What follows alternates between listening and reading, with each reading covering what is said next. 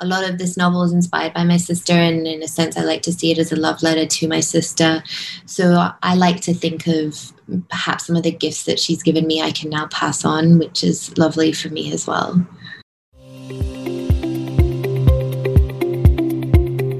Welcome to Writes for Women, a podcast all about celebrating women's voices and supporting women writers.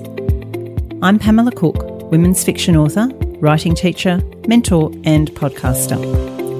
Before beginning today's chat, I would like to acknowledge and pay my respects to the Dharawal people, the traditional custodians of the land on which this podcast is being recorded, along with the traditional owners of the land throughout Australia, and pay my respects to their elders, past, present, and emerging. And a quick reminder that there could be strong language and adult concepts discussed in this podcast, so please be aware of this if you have children around. Now, let's relax on the convo couch and chat to this week's guest. Hi, everyone. Welcome to another episode of Writes for Women. This one is a little bit of a mashup between a heart of writing, craft of writing, and new release episode. Today, I'm going to be talking to debut author Hannah Bent about her heart wrenching and heartwarming book, When Things Are Alive, They Hum. Hannah was born and raised in Hong Kong. She completed her Bachelor of Arts in Fine Art, Film and Photography from Central St Martin's School of Art and Design in London. She undertook postgraduate study in both directing and screenwriting at the Australian Film and Television and Radio School and has a master's in creative writing from the University of Technology in Sydney. Hannah was the 2013 recipient of the Ray Koppe Young Writers Award. And I'm pretty sure, but I will check this with Hannah, that that is where she started to develop or at least to work on uh, her manuscript for When Things Are Alive, They Hum. She is also one of the first authors to be published by a brand new publishing house set up in Sydney last year, Ultimo Press. I've recently finished reading When Things Are Alive, They Hum, and I have to say, I found it just so moving and just so beautifully written. So I'm really looking forward to talking to Hannah about it and seeing how she came to create this beautiful book. Hannah, welcome to the Writes for Women Convo Couch, and you're coming to us all the way from Hong Kong. Yeah, thank you so much for having me. It's um, wonderful to be with you today. Yeah, the wonders of Zoom. It's great. Well, first of all, congratulations on your beautiful novel, When Things Are Alive, They Hum. I've just recently finished reading it and I found it so moving and so beautifully written. And I'm so excited to be able to talk to you about it and where it came from and how you came to create such a, a beautiful piece of writing. I'm so glad you enjoyed it. Thank you, Phil. I really did. But before we do that, you actually have quite a, a, deep history in the world of the creative arts. So I just wondered if you could give us a little bit of an introduction to yourself in terms of all your, your creative arts work and how that's led you into fiction writing. Look, I, I always um, loved writing. I, I, really, as a child, loved creative expression in all forms. And because I have a sister, Camilla, who has Down syndrome, growing up, I used to write her scripts that she would act in. So it's always been something that I have loved doing. I initially went to art school in London and I studied fine art, and then went on to AFTRS in Australia and studied screenwriting and um, directing. And for a while, I was in the film industry. So I've had quite a diverse experience with different creative mediums. And I think it's actually really inspired the way that I write. I, I feel my process is quite visual and I, I take a lot of inspiration from painting, cinema, photography, and um, I see very visually when I write. Wow, that's a great blend, isn't it? To be able to draw all those different sort of disciplines together and to distill that down into a, a whole novel. I know you did a master's in creative writing as well, didn't you? Yeah. Yeah. And, and was that where this particular novel started, or were, were you working on other things prior to this one? No, I've actually been working on this novel for well over um, 10 years. It started, excuse me, while I was in London. And I found just, it started in my, my little notebook. I'd sit on, on the bus going to, to art school every day and just write. And so it's really been gestating for a long time. And I feel the master's was me really trying to finesse the craft of writing and learn more about it and kind of become a better writer, I guess. For sure. Actually, before we go any further, it might be an idea just to let everybody know about the story. What it- so this, when things are alive, they hum, is a story about two sisters, Marlowe and Harper. Harper has a congenital heart disorder and Down syndrome, and when she discovers she needs a life-saving heart transplant, but's denied one by the medical establishment. Marlowe comes back from her studies overseas, and, and they both go on this journey in search of a heart. And it's written in alternating points of view. And really marlowe's journey is is a question of how far she'll go to save her sister. It really is such a intricate relationship that the sisters share and it's set in largely in hong kong partly in london for Marlowe. there is a strong autobiographical element in the novel isn't there hannah uh, as you mentioned your your sister has down syndrome and the character Harper in the novel has Down syndrome. Can you talk a little bit about how, I guess that's the inspiration for the story, but then how then you morphed that really into fiction? Mm, absolutely. Look, my sister Camilla has Down syndrome. We were very close growing up. Uh, she was vivacious and was a great performer and funny and just really the life and soul of the party. But when she was 16, she got encephalitis and she really overnight changed. And I lost, I found myself losing the sister that I knew and without realizing it, I think I was processing my grief while I was writing. I write in a very intuitive way. I don't I don't plan out a plot. I write scenes and kind of try and piece them together a bit like a puzzle in the end. So it wasn't something that I consciously set out to do, but it was such a big part of my life, and especially over the last decade, that I'm not surprised it kind of worked itself into my work. Mm. So, when you were setting out to write the novel, you know, you said you wrote sort of fragments in your notebook. When that started to form itself into a story, how conscious were you of making the characters either like yourself and your sister or not like yourself and your sister? Um, it wasn't. It wasn't really conscious. Like I would see them as they kind of fell onto the page. I mean, I'm nothing like Marlowe. I am mm. highly emotional. And I've actually found her very difficult to write because she's so restrained and, and tries to remain in control of her emotions. So, and my sister, although she does resemble, she does have some traits that my sister has, she's not Camilla either. So, mm. um, there is that distance in a sense between us, but having said that, obviously this the, the, themes grief and love and you know setting it in Hong Kong that they're very heavily autobiographical elements to the novel as well. Mm. Did you find yourself at any time venturing too close to reality and, and having to pull back? That's a good question. There were some scenes that I wrote actually that I took out that were based on some memories that I had of childhood with my sister. And I didn't feel that it's a fine balance of what serves the story and what doesn't. And I edited those eventually because I didn't feel that they did serve the story. Mm. So, yeah, in a way, I did have to be very careful as to how I dealt with the subject matter. I can imagine. Can you tell us a little bit about Harper and Marlowe? You know, you mentioned that Marlowe is quite a restrained character. She does keep her emotions very carefully in check, and she has suffered loss previously. But she's also really an interesting character in that she is doing this PhD into the life cycle of a particular butterfly. So I was really fascinated by that aspect of the story and wondered how you came up with that part of Marlowe's history and backstory. So the very first scene, without giving away too many spoilers, um, that I ever wrote was a childhood memory, which is in the novel where Marlowe catches a butterfly, and and from there I started noticing butterflies just reappearing and reappearing. Uh-huh and and Marlowe obviously took more more form. For me, I see her as the yin to Harper's yang. They are opposites essentially. Marlowe is very rational and sees things through a much more scientific mind, and Harper's much more heart and quite magical and whimsical and feels through her through life.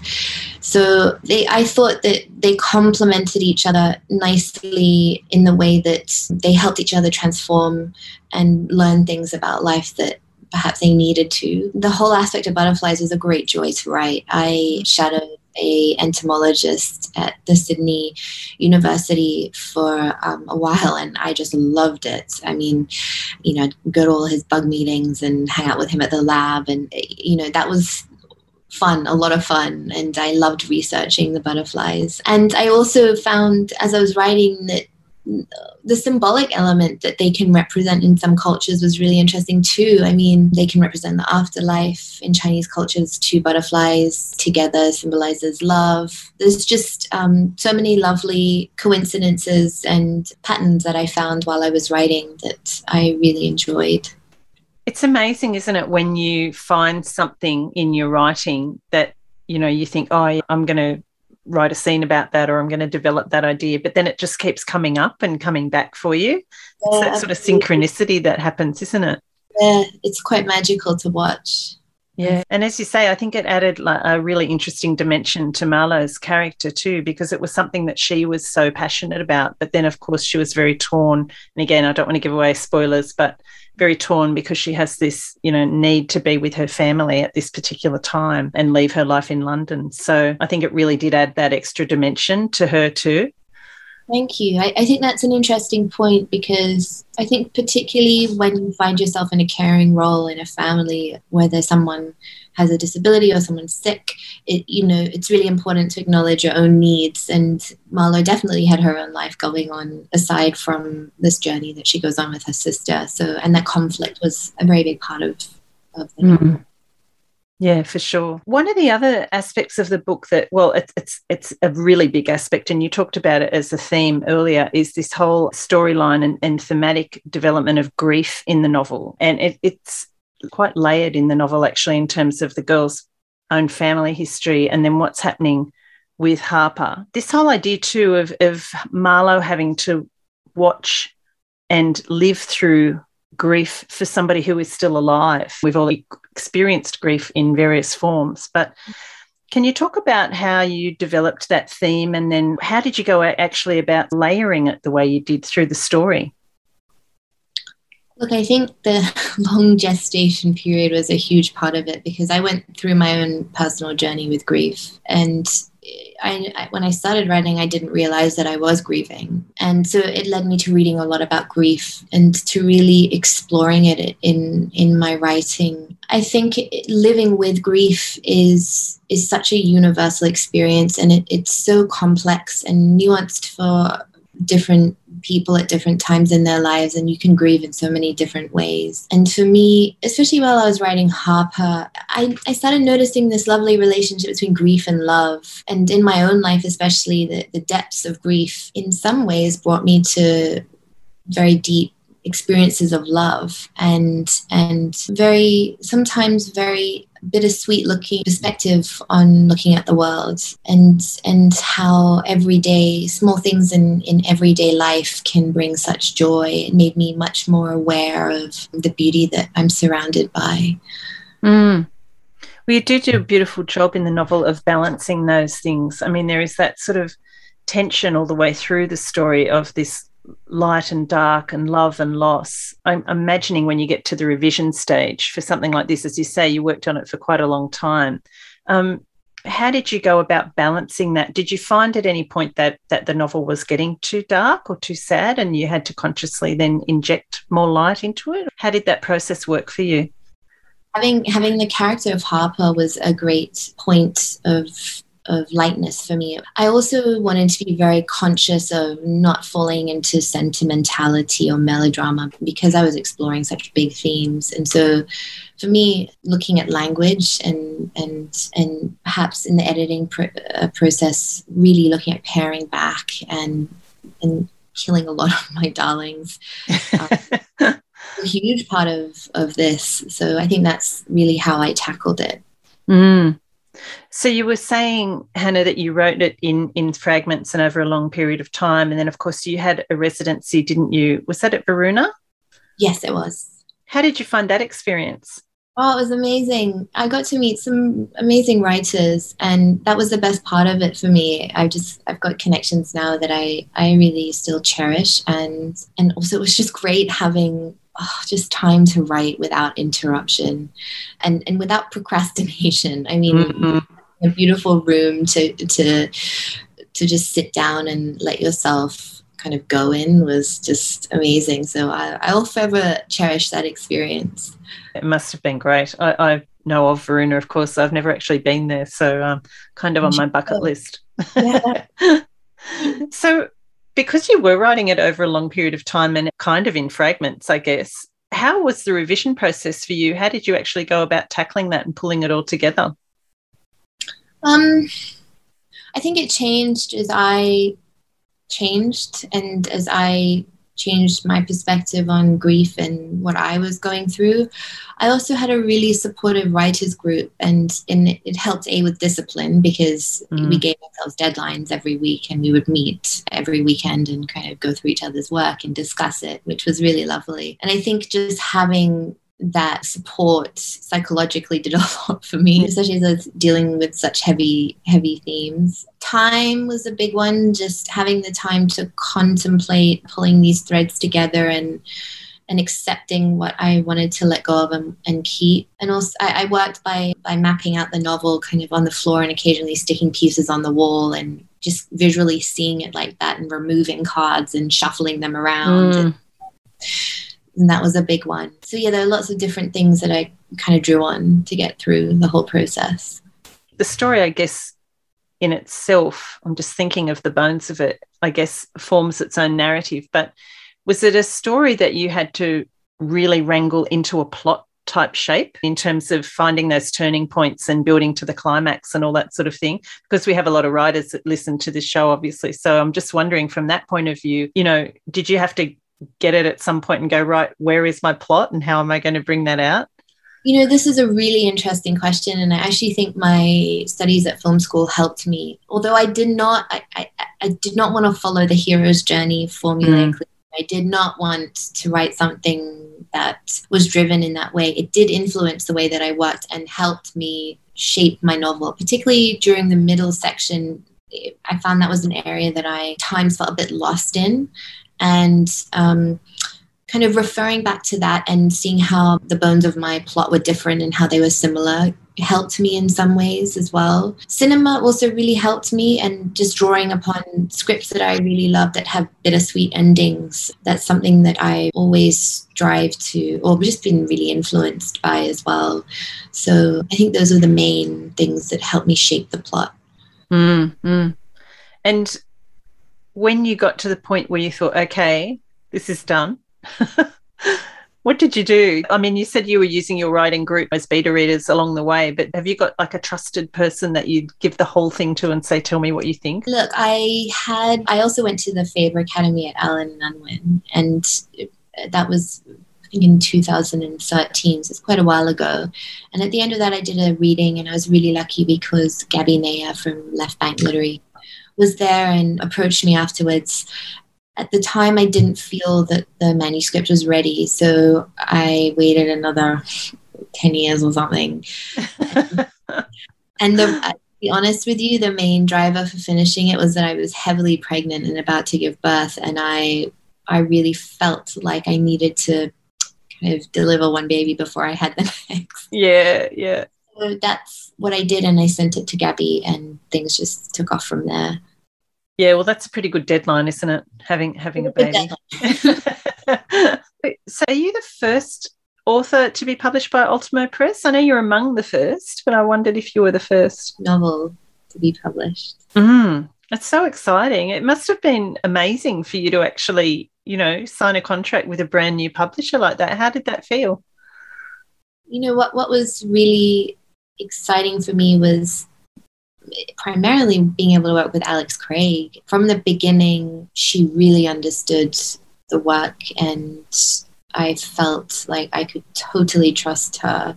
And I've learned so much from her, and I feel so privileged to have been able to work with her. The whole team at Ultimo Press has been amazing.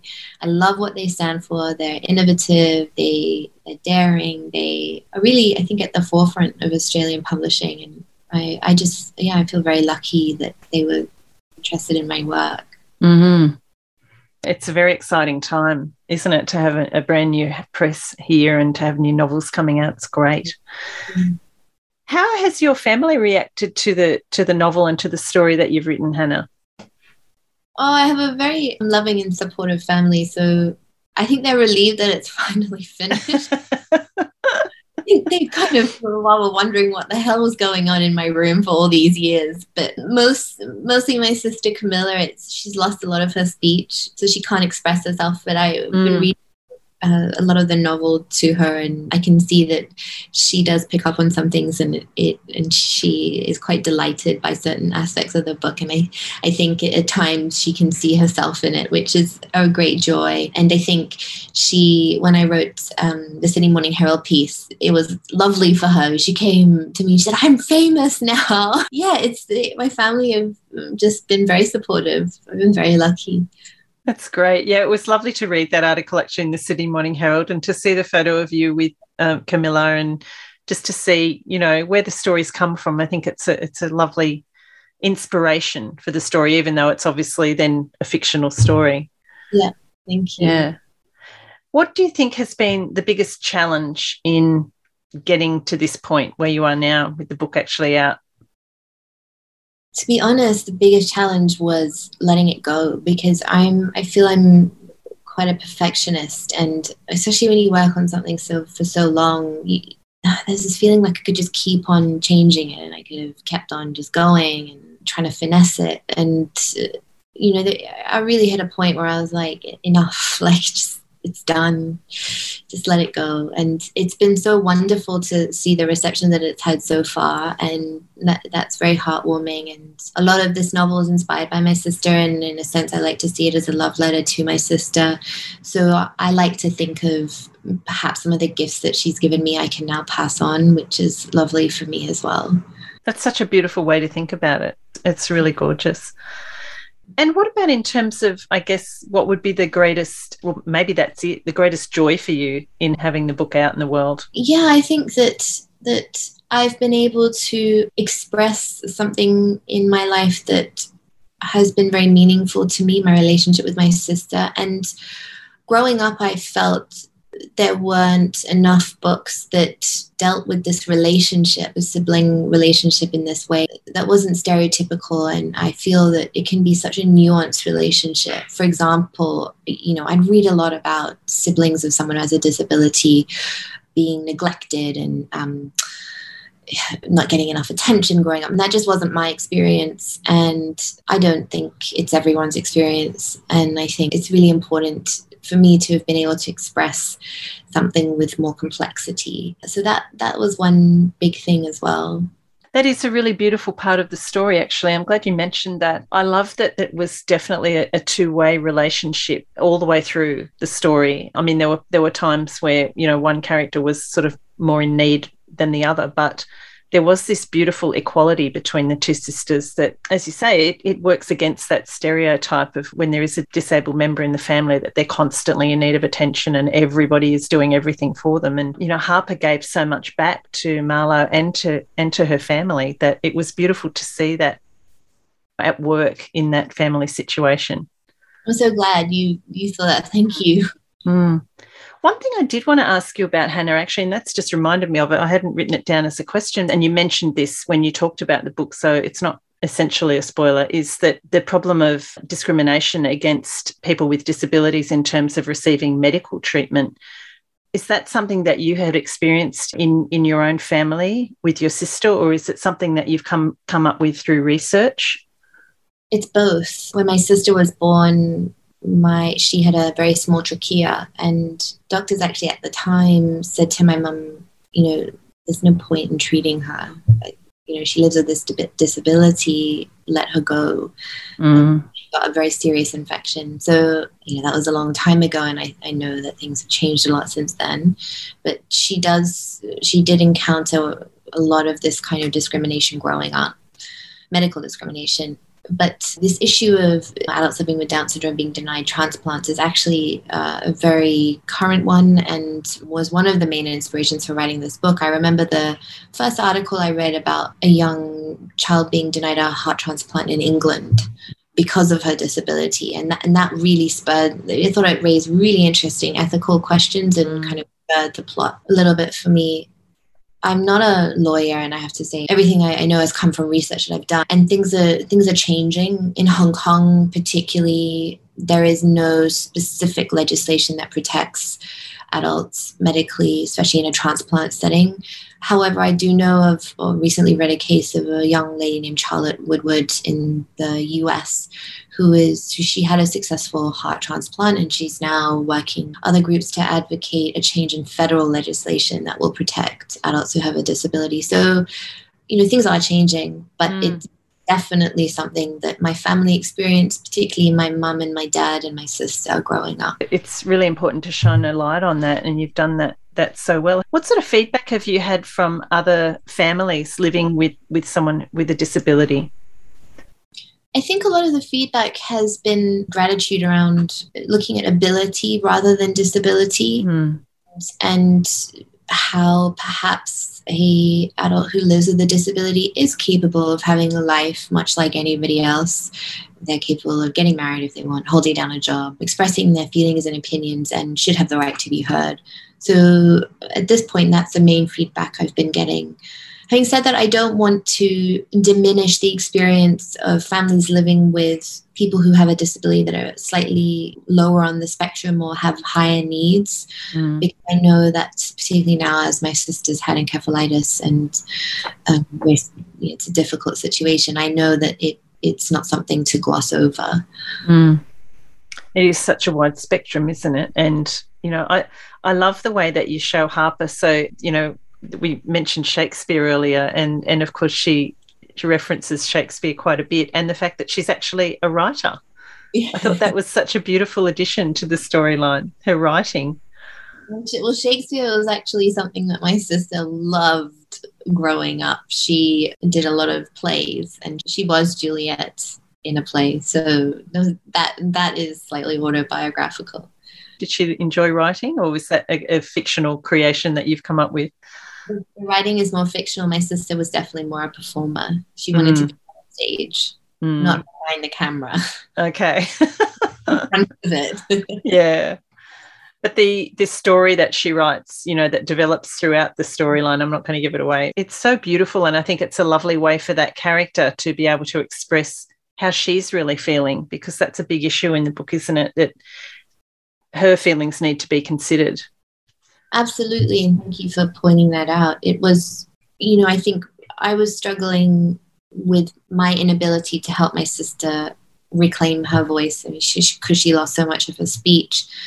So while I was writing, I think perhaps subconsciously I really wanted to make sure that Harper had her own voice. And even if it wasn't listened to, that she had opportunities to have agency and make her own decisions mm. or at least express them which she does so beautifully.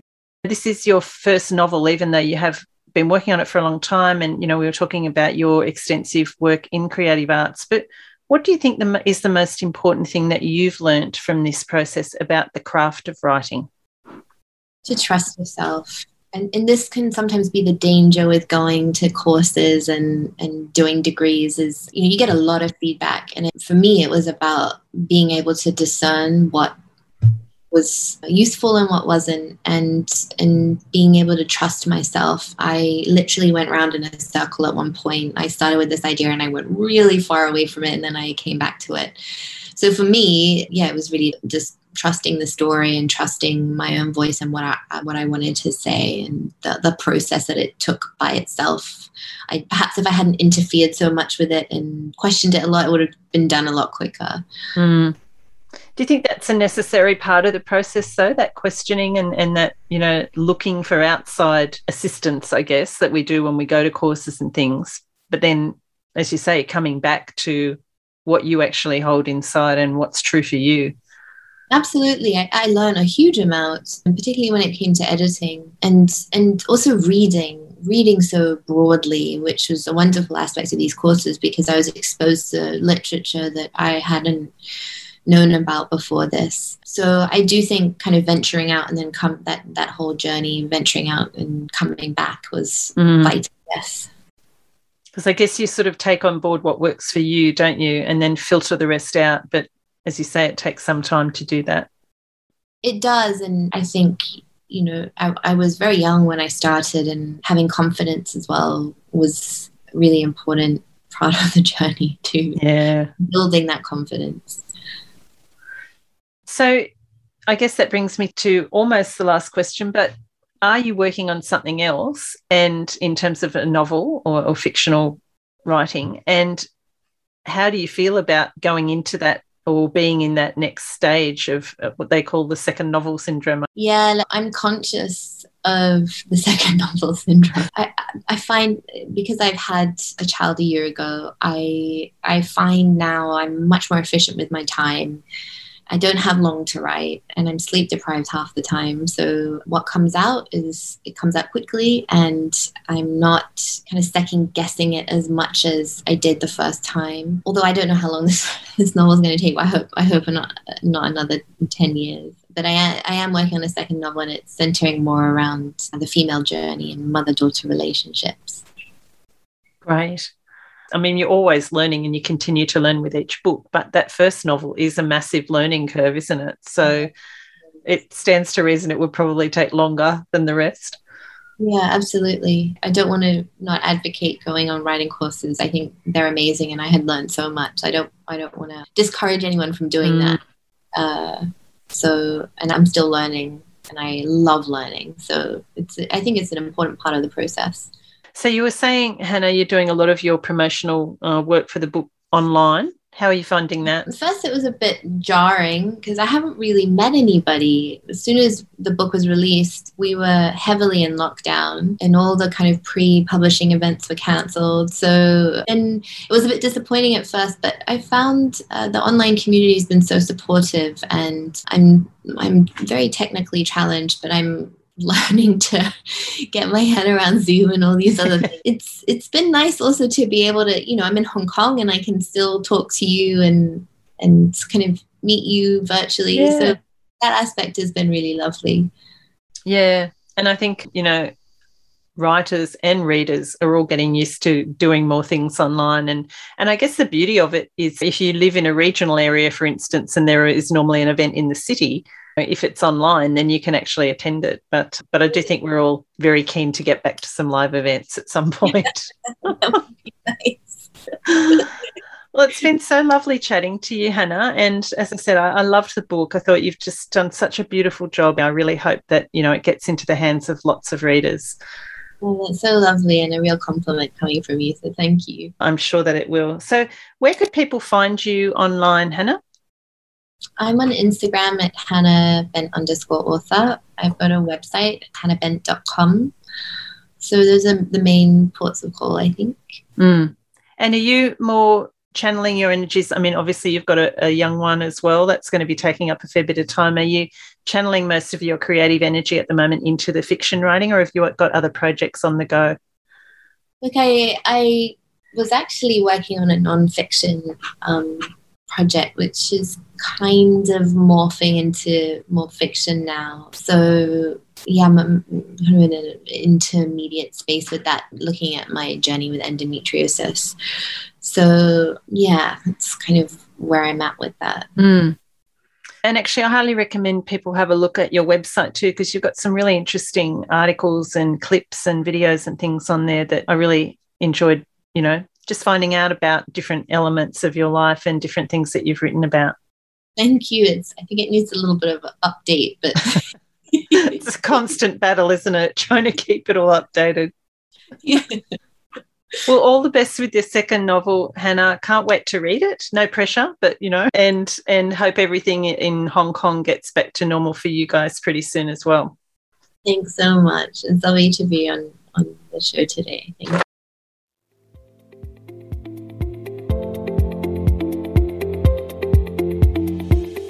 Thanks for listening to Writes for Women. I hope you've enjoyed my chat with this week's guest. If you did, I'd love it if you could add a quick rating or review wherever you get your podcasts so others can more easily find the episodes. Don't forget to check out the backlist on the Writes for Women website. So much great writing advice in the library there. And you can also find the transcript of today's chat on the website too. You can find details on the website on how to support the podcast through Patreon and get exclusive access to the extended audio and video of the monthly craft episode.